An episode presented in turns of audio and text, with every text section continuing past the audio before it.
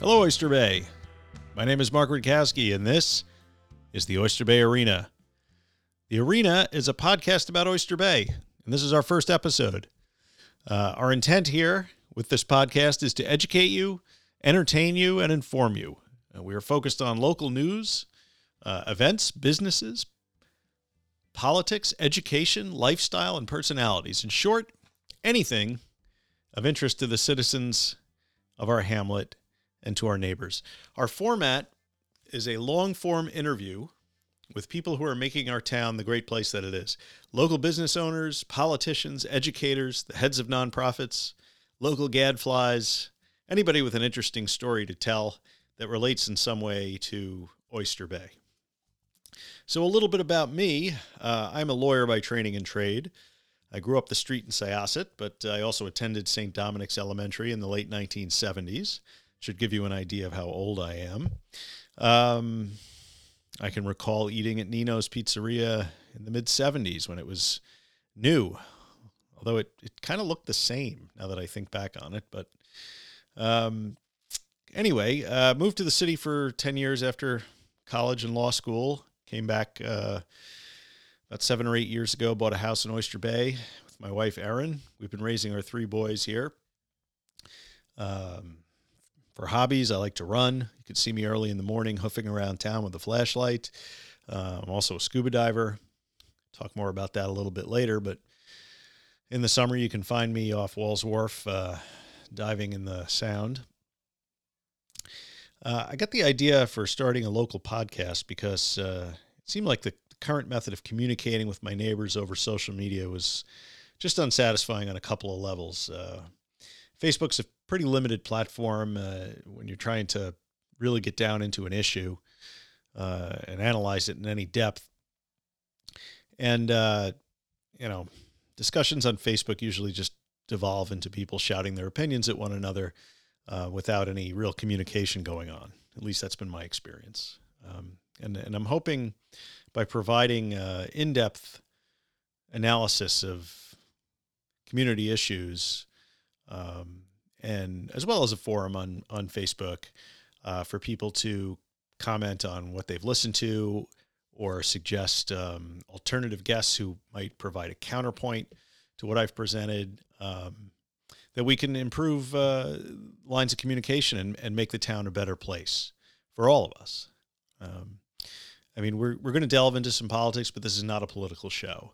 I certainly have my own view of things, but um, there are other forums for me to express that view. And, and really, I'm, I'm hoping this is going to be a, a positive uh, experience here for everyone.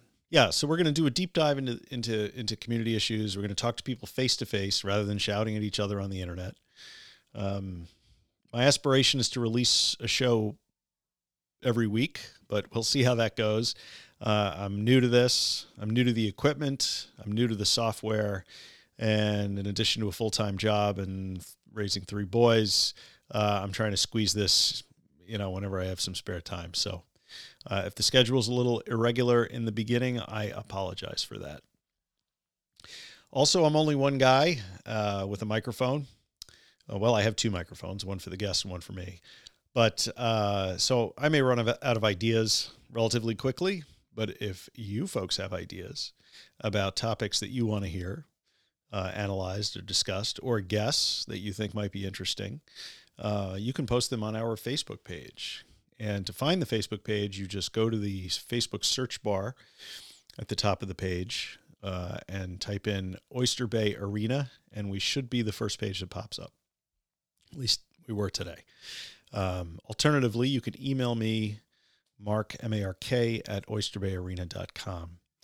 So when you go to the Facebook page, you want to like it, click like, and uh, join the page. Um, and that should get you all the information. And every time something's posted, you'll get notified. Or you can set the notifications if uh, you don't want to be notified every time I say something or post something. Um, there's settings on there that you can you can fiddle with. Uh, if you're a community organization with an event coming up and you want to publicize it, send me an email and I'll mention it in an upcoming episode. Uh, I can also give you the opportunity to plug it on the podcast in person. I believe I can record Skype calls somehow, although I have not actually done that yet. Uh, show notes and a link to the episode will be found on Facebook. I have a podcast hosting service, Podbean.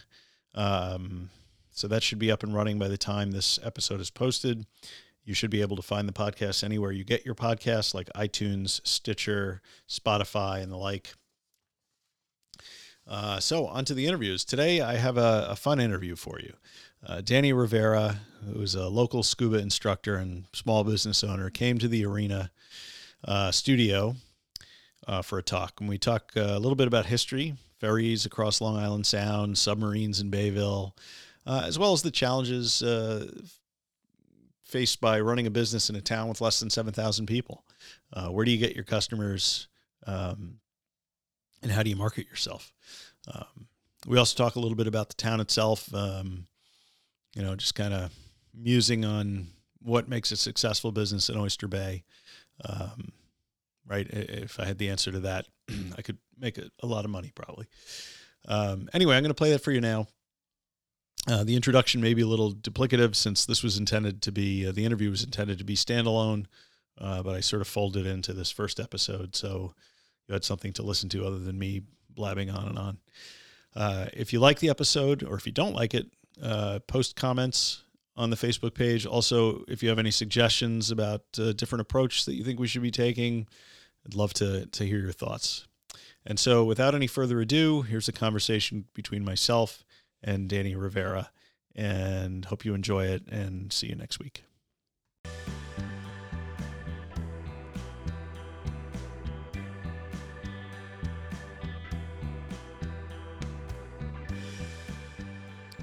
Hey, Oyster Bay.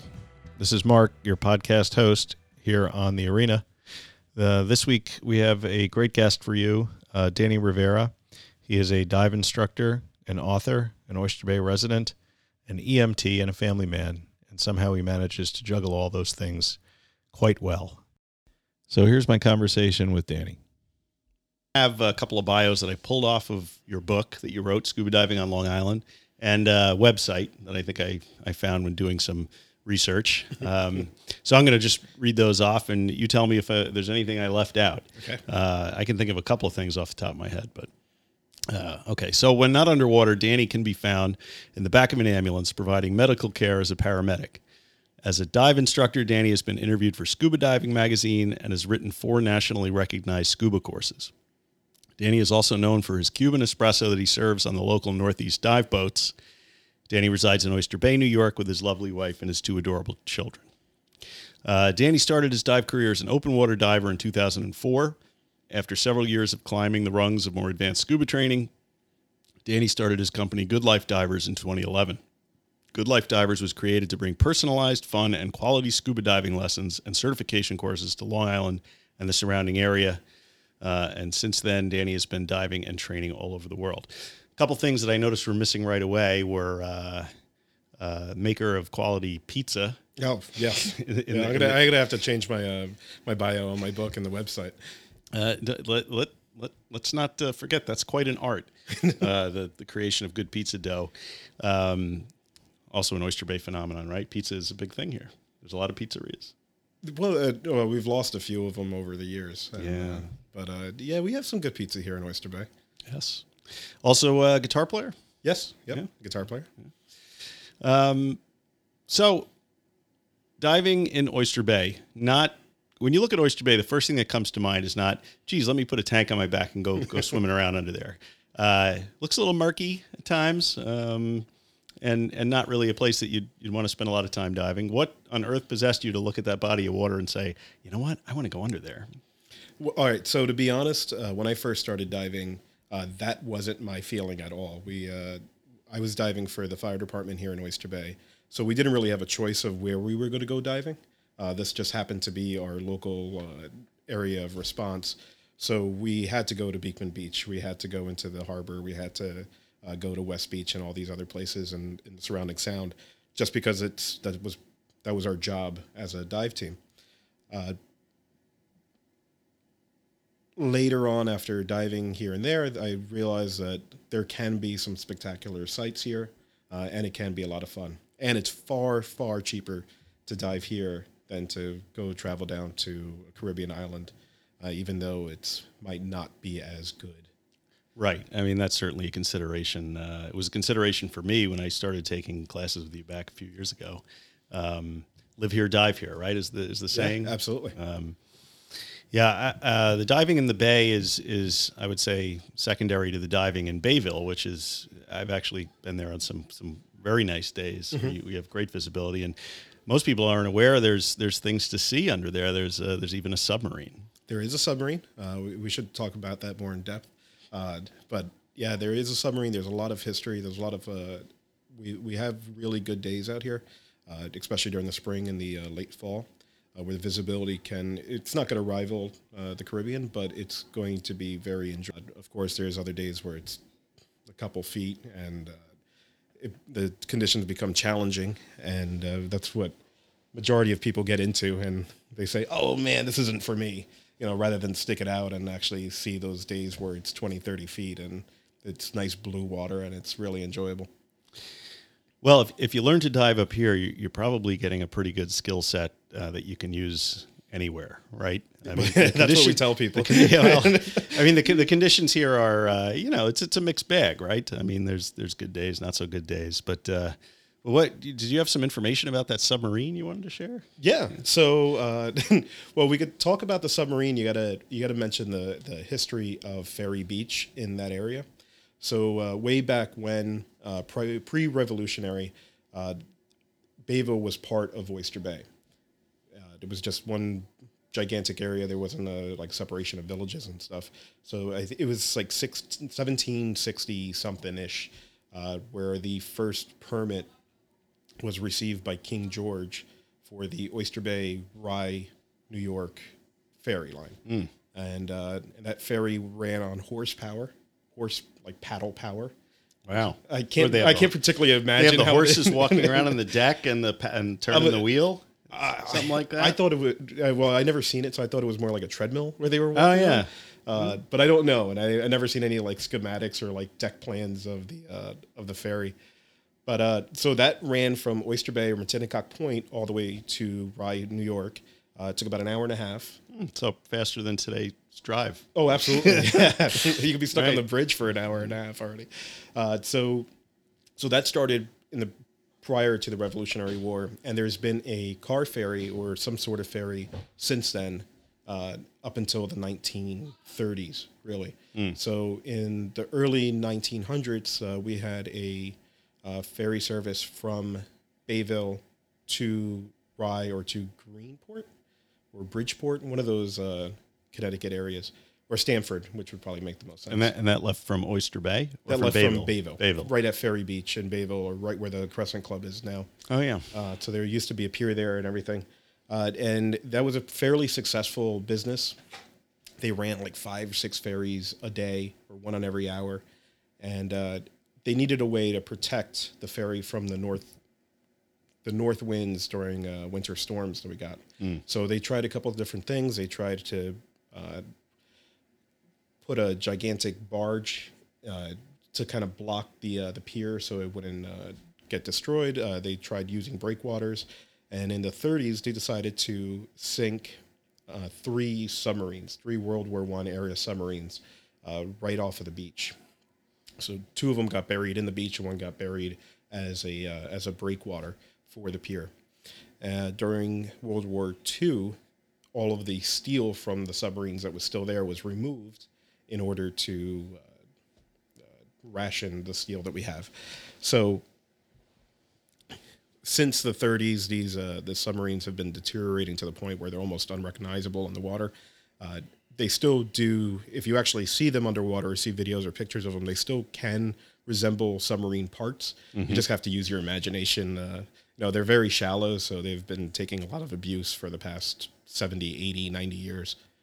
Well, I've seen the uh, what do you call it? The plane, I guess it is the or the back Oh, the uh, the stabilizer. Right? yeah, there's a tail stabilizer. tail stabilizer. Yeah. There's uh, you could see the uh, you could still turn the one of the props on the uh, on the submarine down there. Uh, there's a torpedo door that you could uh, you could see, and there's a conning tower. Those are probably the most recognizable pieces. And and and it's really it's just sort of right off the beach, isn't it? Because Well, yeah, it's literally part of the beach. it's it's a great uh, first first time dive for somebody that. In fact, my son, who took lessons with you last summer, that was his checkout dive. Right, we went out on, uh, you know, found the submarine, which which is not always easy to find. um, you know, I, and, and and it just goes to show how the how the environment there can change on a dime. Uh, the first day of his the, of his diving last year, we it was about you know uh, a foot visibility, could see very little. I would say like three. Well, yeah, but you're an eternal optimist when it comes to the dive conditions around here. I, I would say more like a foot, but but that's me. But then the second day, when when the wind stopped blowing, we went back out there, back in the water. It had to be at least ten or fifteen feet. Yeah. Um, which it, it's much more pleasant when when the wind's not kicking up. Uh, you know, both from a visibility standpoint and from a comfort standpoint underwater. Well, I think that's all you really need is 10, 15 feet visibility. I mean, how far you really want to see? Yeah, that's, that's all you need. How much do you want, though? Uh, you know, it- it's always interesting to, to dive uh, off the beach in Bayville because you come out of that water and there's people walking their dogs down the beach and they just look at you like you're like you're from another planet. Like, uh, and I think and- the locals are there the better uh, uh, thing to find on the beach when you come back, and because they, they know more about the the history there than anybody Yeah. else, and they all know the different versions of the history Mm-hmm. of anybody else. So you come back and you know you could do. 20 years of research on these submarines and all these wrecks there and then they come out like no no that's a that's a barge my friend billy uh, sank uh, five years ago or have you found my shopping cart i left over there yeah, there's definitely a lot of institutional knowledge from those folks around, you know. Um, yeah, it's it's uh, it's it's definitely an interesting interesting place to dive. I mean, diving on Long Island as a whole. I mean, there are better places to, to dive on Long Island than Bayville, right? I mean, Absolutely, uh, yeah. Um, Well, I don't want to say absolutely. I- That sounded too uh, enthusiastic. uh, but yeah, there are there are very good areas on Long Island to go dive, especially shore diving. There's better. There might be better places further out east uh, where the visibility tends to be a bit better or more consistent. Yeah, the thing that I think that blew my mind is uh, there's a, there's a place out east called the Ponquogue Bridge, um, which goes between Dune Road and what is that? East Hampton, South Southampton, Uh, Hampton Bays. Hampton Bays.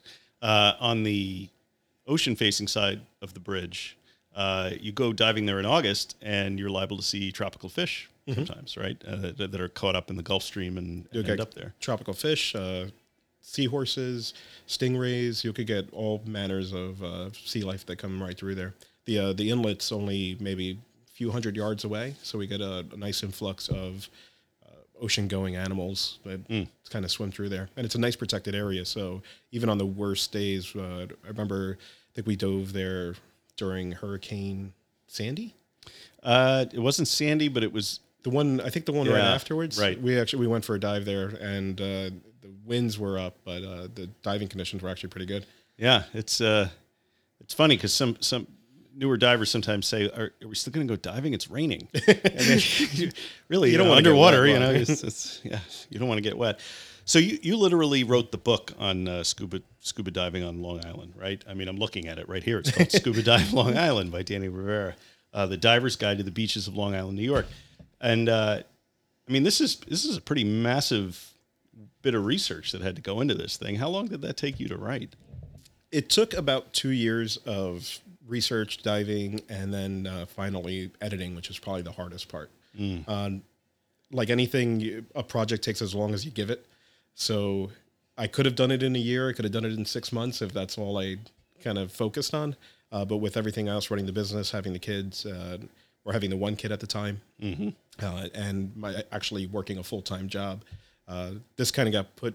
It was the priority, and then not the priority for a while, and then it became the priority when I actually put a date out that I was going to start shipping them, and then it's like, oh man, I really got to get that done. but uh, yeah, it took so- it took about two years of of work to get it done uh, by me and mostly uh, my wife doing all the editing. Oh, your wife's uh, Kitty. Yes, Yes. Kitty. Um, you guys, um, the, the the book is really something. Um, the uh, it, it basically deals with just shore diving on Long Island, right? Is, Yeah. is there other diving on the uh, you can do off Long Island? Yep, uh, Long Island or the this area of New York is uh, specifically known for our wreck diving. Uh, so we have a, five or six dive boats on the South Shore, of Long Island, and uh, maybe one on the North Shore. I don't know if they're still running. Uh, that hits the uh, the wrecks in the uh, in the ocean, and uh, that can be some really spectacular diving.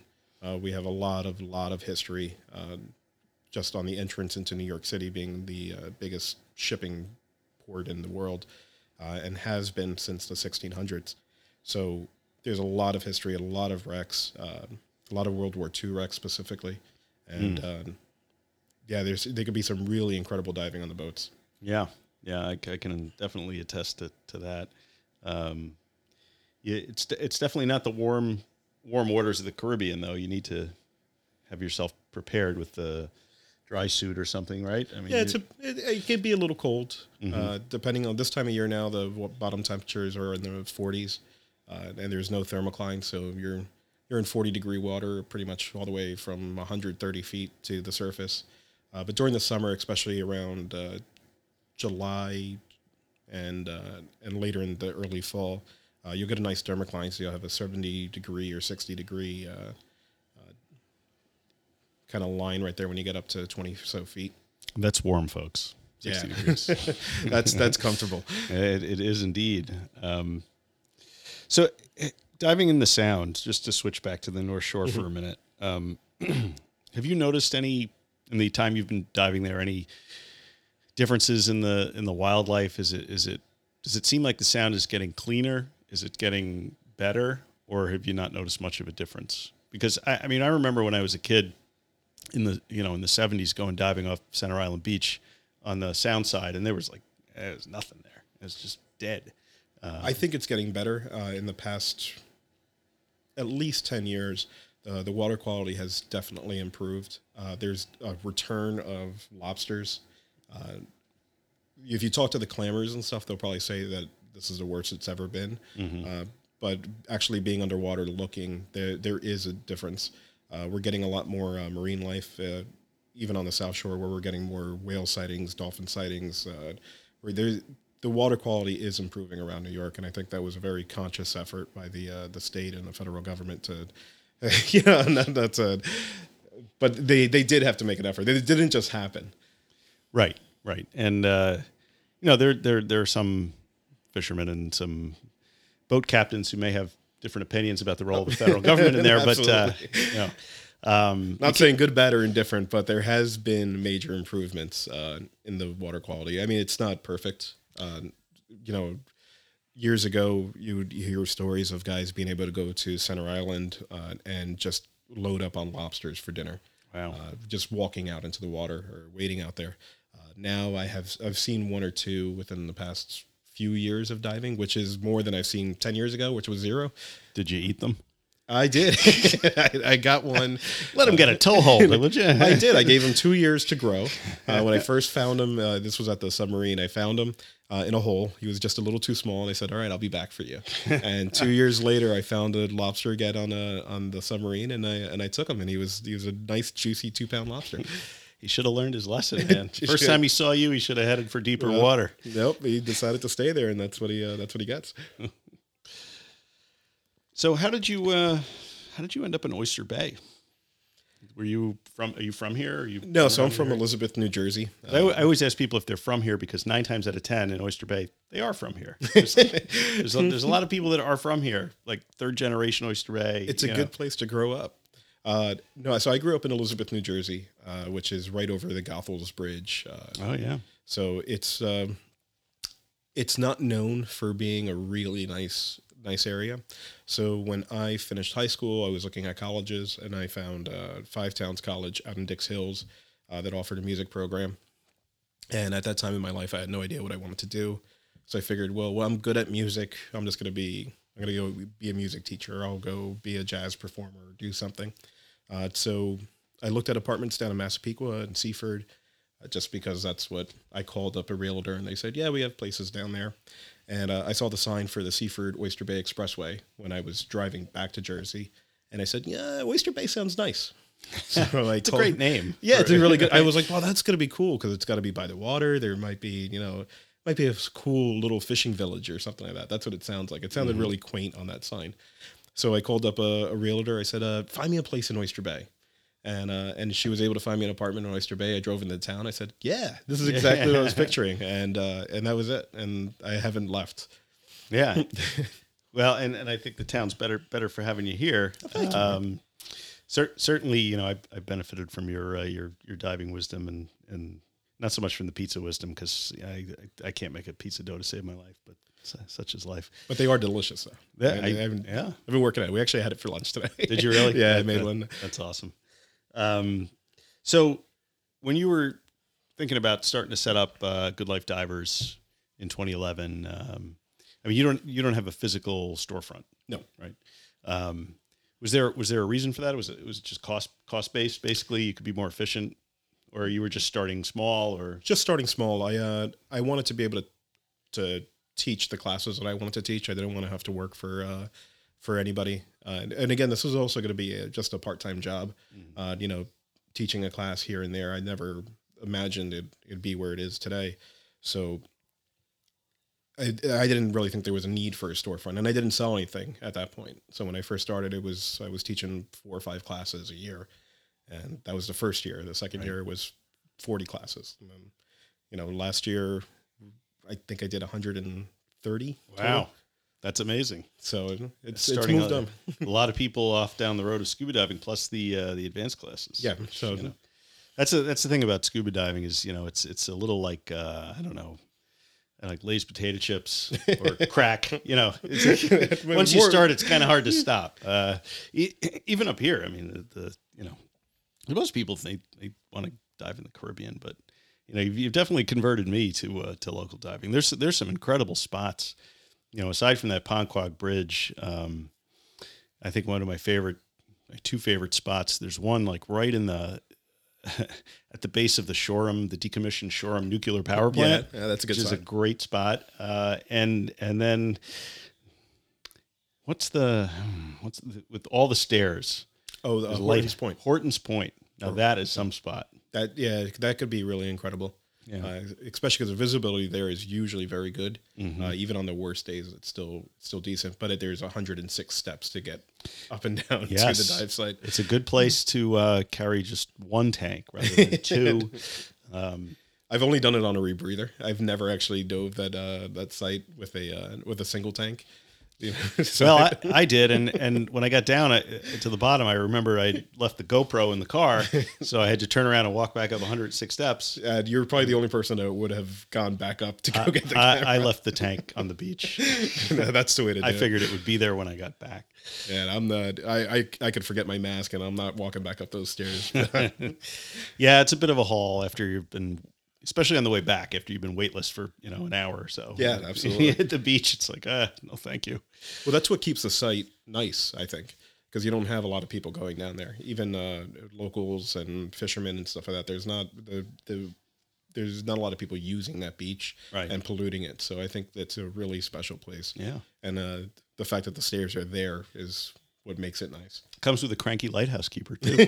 he's not. He's not cranky. Uh, just in case he ever listens to this, he's not cranky. He's a great guy. Uh, Oh yeah, no, he's a, he's a wonderful man for allowing divers to even access that parking lot at all. Because Yeah. if, if you couldn't park there, where would where would you park? Right? Yeah, well, you would have to get a parking permit for the town of uh, Southold, uh, Oh. which is reasonable. yeah. Uh, it's actually more reasonable than the town of Oyster Bay uh, parking permits. Well, yeah. I mean, that's there's right. yeah, I mean, So- if you're not if you're not a resident to, to, to get into a town beach here is uh, it's, it's absurd. It's like completely cost prohibitive. do you, do you recall what it is? I, I It's only valid from Monday through Thursday, and I believe it's fifty dollars a day. yeah, that's kind of squares with my recollection. Yeah. Yeah, I, and uh, this is information I was looking at for the book, and so it might be old, or I might have it off by a couple numbers, but I know that it wasn't for the weekends, and you had to pay daily. Yeah, I mean, you know, there's an argument for restricting beaches to, to folks from the town, but I, I don't know. I I don't know where I really stand on that. I, I I think it's an island. If you're a resident of Long Island, you should have access to Long Island beaches. You know. That's, uh, I mean, I I could see both sides of it. Uh, I just think that it's just absurd. You're, you I mean, you're charging that much just because you really don't want people to come out. Yeah, I mean that's it. It's it's just to sort of keep keep people out. But at that point, you might as well make it three hundred dollars a day. You know, Right. Yeah, somebody, might, want to yeah. pay the fifty dollars, even if you only get one. Yeah, right, right. But nobody wants to pay the three hundred, and, and if somebody does, that it's like that's like six people paying fifty, so you're you're good. the the folks, even if you don't scuba dive, you should pick up a copy of Danny's book just because uh, he's got a whole section on how to like get permits to what beaches, which is I don't know if you've ever tried to look online for how to how to go about getting a permit to get on some of these Hampton beaches or South Shore beaches in the summertime. It's a, it's a mystery to me, but he's he's done the legwork on that. Um, so that, I mean, to me, that's that's that's a worthwhile reason to buy the book in and of itself. Um, you know, I, I remember there used to be a local dive shop in Syosset called Seascapes, and they would do like my wife Erin did her checkout dives at Beekman Beach, Mhm. which That's where I did uh, one is of my uh, checkout dives. Yeah. that I can't I can't imagine diving there. Um, and now you know they've they've been restricting that beach to town residents the last I guess it started last summer. They put up, they put up a fence. They have a little booth. They have a little college kid sitting in there. who looks very nervous when people drive by.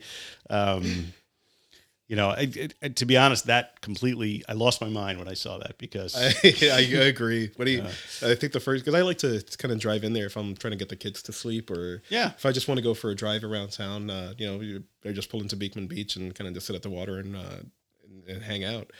The first time the guy came up to the car, I said, "I need to see your license." I said, "What are you, a cop?" yeah, it- and and it's it's very it's weirdly inconsistent because there's, you know, in theory, the, the town of you know the the Roosevelt should have a gate across it, right? I mean, well, uh, well, they do, right? I mean, they have the. Uh, they do, but but it, it seems to me, well, okay, I guess I guess we're talking about two different things because at Beekman at night there's a gate and they lock the gate and you actually can't get in there at which all. that's a new, that started last year, right, Right. That started So last year. because we used to be able to go in, yeah, you used to be able to go in there whenever you wanted. It- It's a pain in the ass if you want to do a sunset paddleboard thing because you got to park over by the waterfront center and, and drag your paddleboard. You know, Well, just throw it over the uh, the pier and then just kind of you know jump in. that pier, interesting. That pier, um, it's been closed for a long time. Reopened, closed. I mean, I mean the the storms we've been getting on the North Shore lately have been really been wreaking havoc with the with the that area down there. Um, but that that just reminded me of something I wanted to ask you about because uh, certainly uh, one part of of being a, a, a well known local diver is being called upon when things go overboard, right? Yeah. because I, I remember you mentioning last year um, doing a little diving under that pier to retrieve Yeah, the the odd item Yeah. here and there. Uh, how, how often does that happen?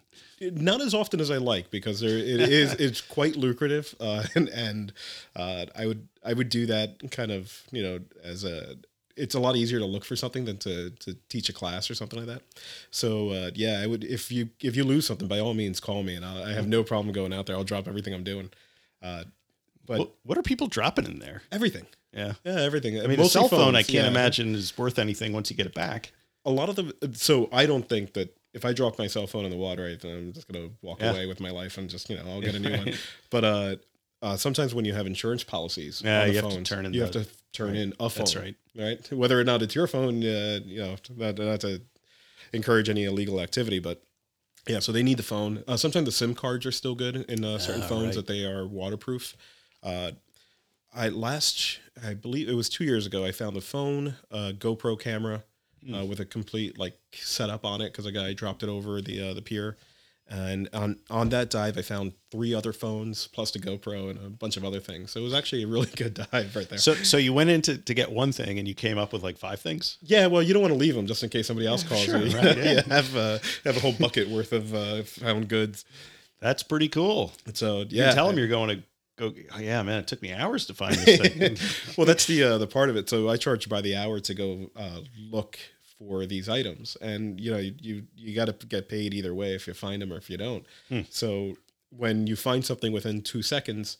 You kind of feel bad, and it's like, all right, let me do a couple laps, you know, make it look like I'm really uh, trying for this. But then on other times, it takes you three days, and you still can't find the object. So it makes up for it.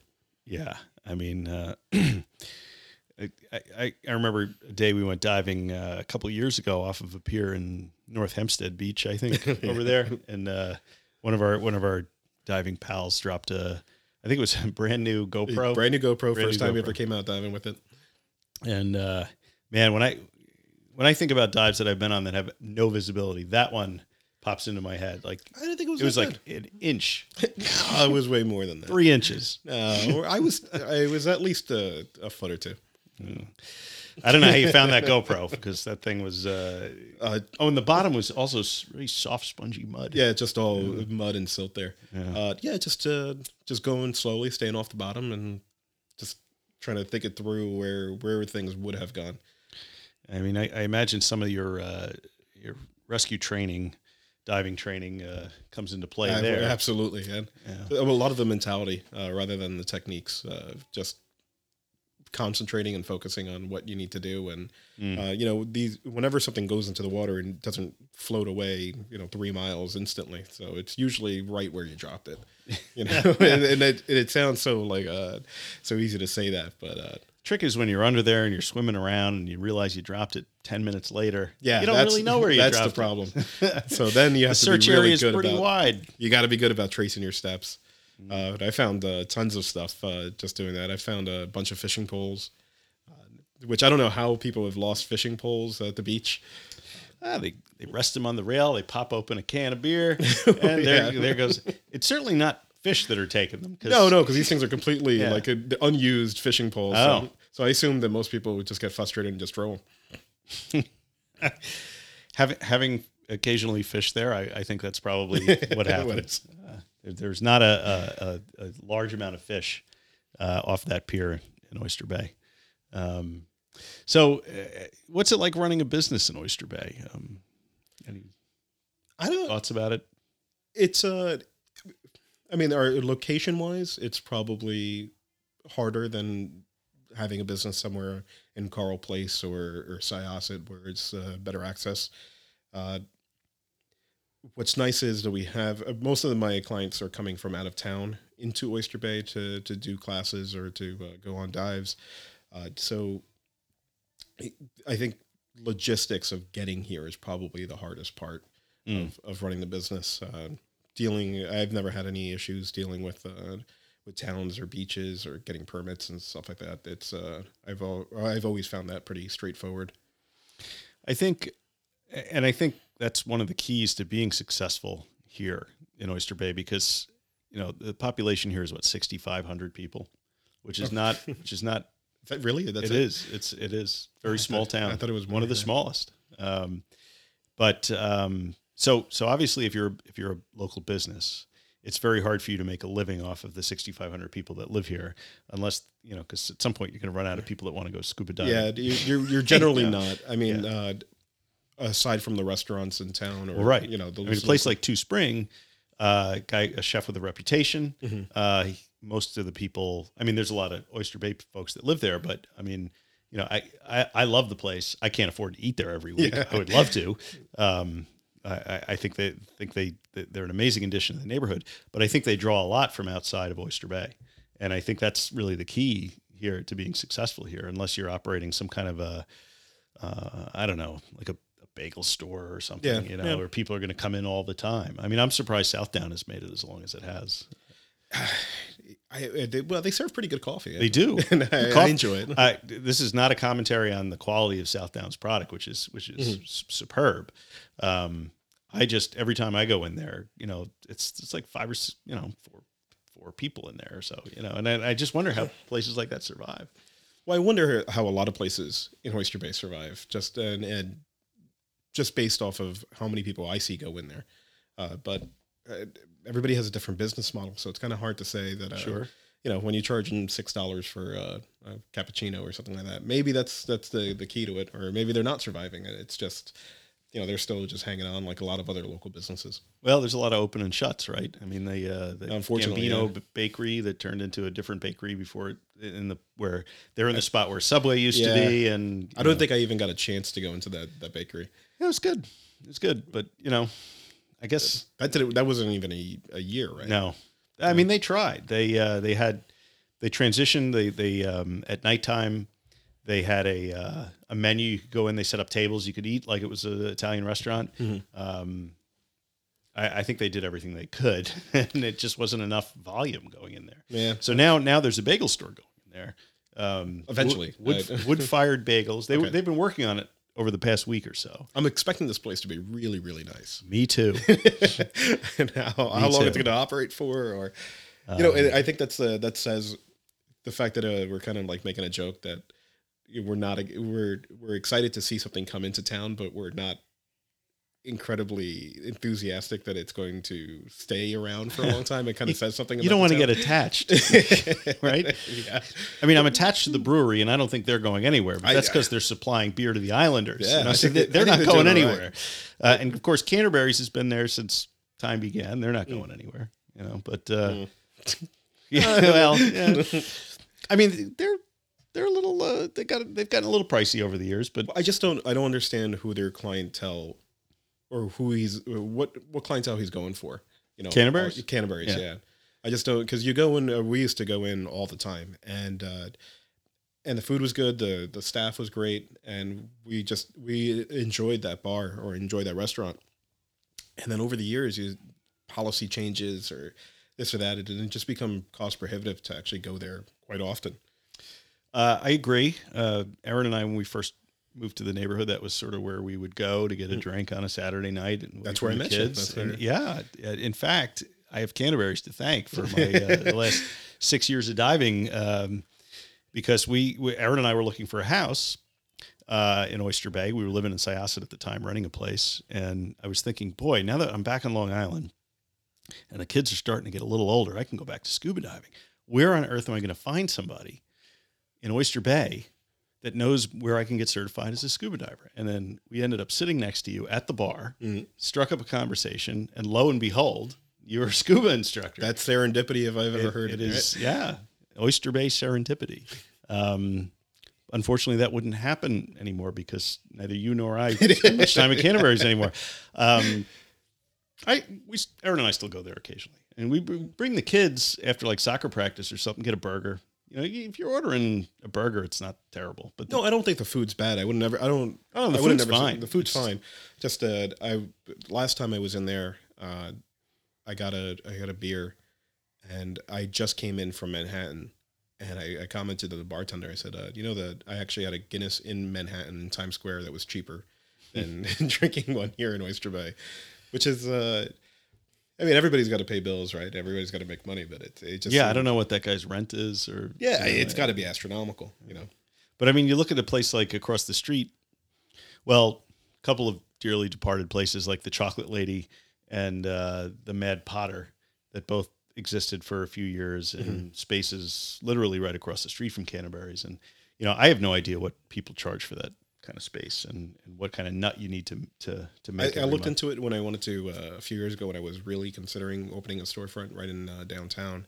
Uh, it was it's pretty amazing how much uh, you know the rent is going to be down there, and Hmm. for the fact that the majority of my clientele isn't from Oyster Bay, and I don't think that uh, I would have to diversify uh, my offerings drastically. Uh, Right. You know, offering rentals, offering. Uh, uh, adventure tours and stuff like that.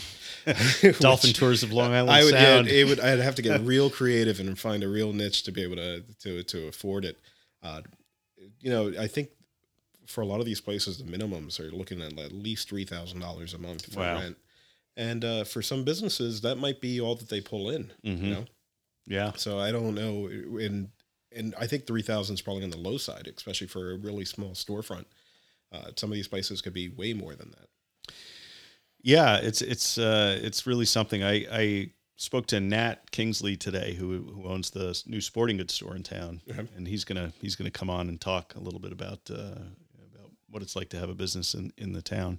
Uh, I don't know what he pays for rent, and nor did I ask him, but uh, That's got to be one of the interview questions. it, it, it does, but you know, I people don't want to answer that question, you know, and and I understand that it's uh, you know, but you know, I remember something he said to me when he opened his store and we were in there. He said, you know, some days, uh, you know, you have a certain amount that you need uh, need to make in a in a given day. Some days it's just like two guys coming in and buy something. You know, it makes all the difference between making the rent and not making the rent. You know, Yeah, that's a tough way to live, and that's It- a tough way to run really a is. business. especially in the age of uh, you know online shopping and Well, th- yeah, that's I mean that's the biggest uh, competition, especially with all these stores. Uh, and, it, it's amazing. I go like for a perfect example, I go to Nobman's for almost everything. Yeah, me too. right? Ex- ex- Except for maybe a big thing, I might go to Home Depot or uh, or order it off of Amazon. But I like the fact that I can run down to Nobman's in the middle of a project, and I'm probably going to be there three or four times in the middle of that project because I'm not very good at, at Right. home improvement projects. But uh, you know, you you establish a relationship with them, and they're able to give you far better advice than I think uh, uh, somebody working at Home Depot part time. Right. Assuming you can catch the guy at Home Depot running up and down the aisles. yeah, well, I send my wife in, and usually, if you have a wife or something that you could kind of put her there looking lost, and then you'll have two or three guys come over and ask her if you need Good, any help. it's a good strategy. Yeah, yeah. Uh, but I, I agree with you about Nobman's. I uh, I went, I went in there last week with one of my sons who was doing a school project. And I, I said, listen, I need to build the Ark of the Covenant. Do you have anything I can use for that? He's like, you- yeah, PVC pipe downstairs. And, You know, went through the whole thing. I mean that that's The, the real one, or did you have to?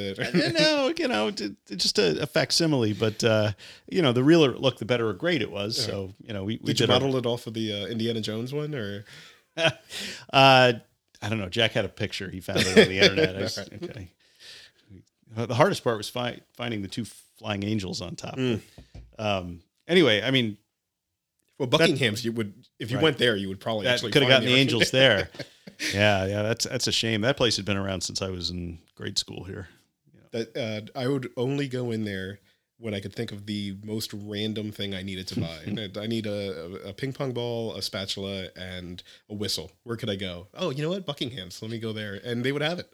Did they? And they, yeah, they would always. They would have always it. have Yeah. it. You know, they wouldn't have uh, you know anything else you actually needed. But the, if you needed a really random thing, a Mm-hmm. stopwatch, uh, you know, you could go in there and they'd have it. Absolutely. Uh, it's a shame that that kind of place. I don't think that's an Oyster Bay issue, really, that they Mm. couldn't survive. I mean, that kind of place didn't survive I, I, anywhere else. like I can't, you know, But now we have the brewery there, so I do think- have the I- I, think that's that was an improvement. Yeah, you know, if- up. and no complaints about the brewery. Maybe if they serve food, I would be happier. But you know, I guess they can't. So Nah, I, I think it's a lot easier just to to not. Well, I mean, they have pretzels. they do have pretzels. and you can bring Big in all your own food Yeah. uh, that you want. Yeah. So we actually uh, our our plan is usually to get tacos at uh, Ludes, and we bring the tacos over to the brewery and have a beer there for Tacos from where? Ludes. Oh, one is that how you pronounce that?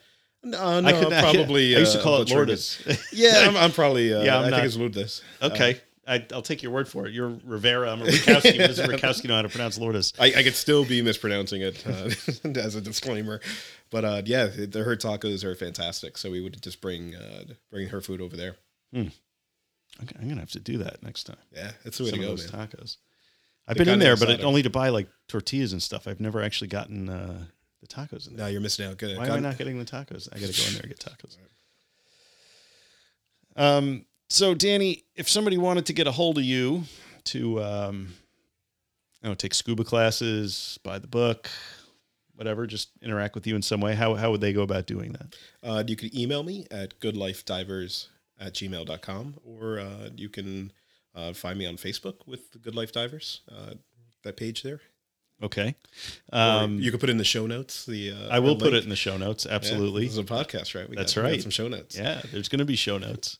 I may even throw in a couple of pictures. And you know, that's that that brings to mind uh, if you have any videos of that Bayville submarine, preferably on a good day, send them over to me. I I know I I got some ones from like somewhere. uh, one or foot, one or two foot visibility days where it's just black. I can, Yeah, yeah, no- that could be anything. Right? no need for those. Yeah, we'll take the other kind.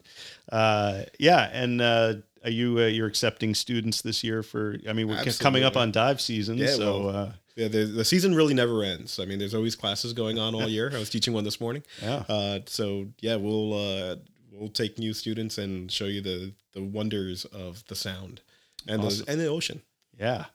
Um, it's uh, it's definitely uh, a worthwhile thing if you've even been curious about what's under the water uh, off the shores of Long Island.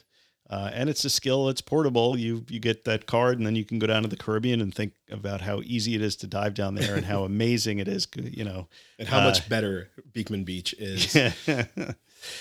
uh, all right. Well, uh, Danny, thanks for coming on, and uh, I appreciate the uh, the time. I know you're a busy guy, and um, yeah, we'll we'll talk talk again soon. All right, Thank man. you. Thank you for having me. All right. Take care.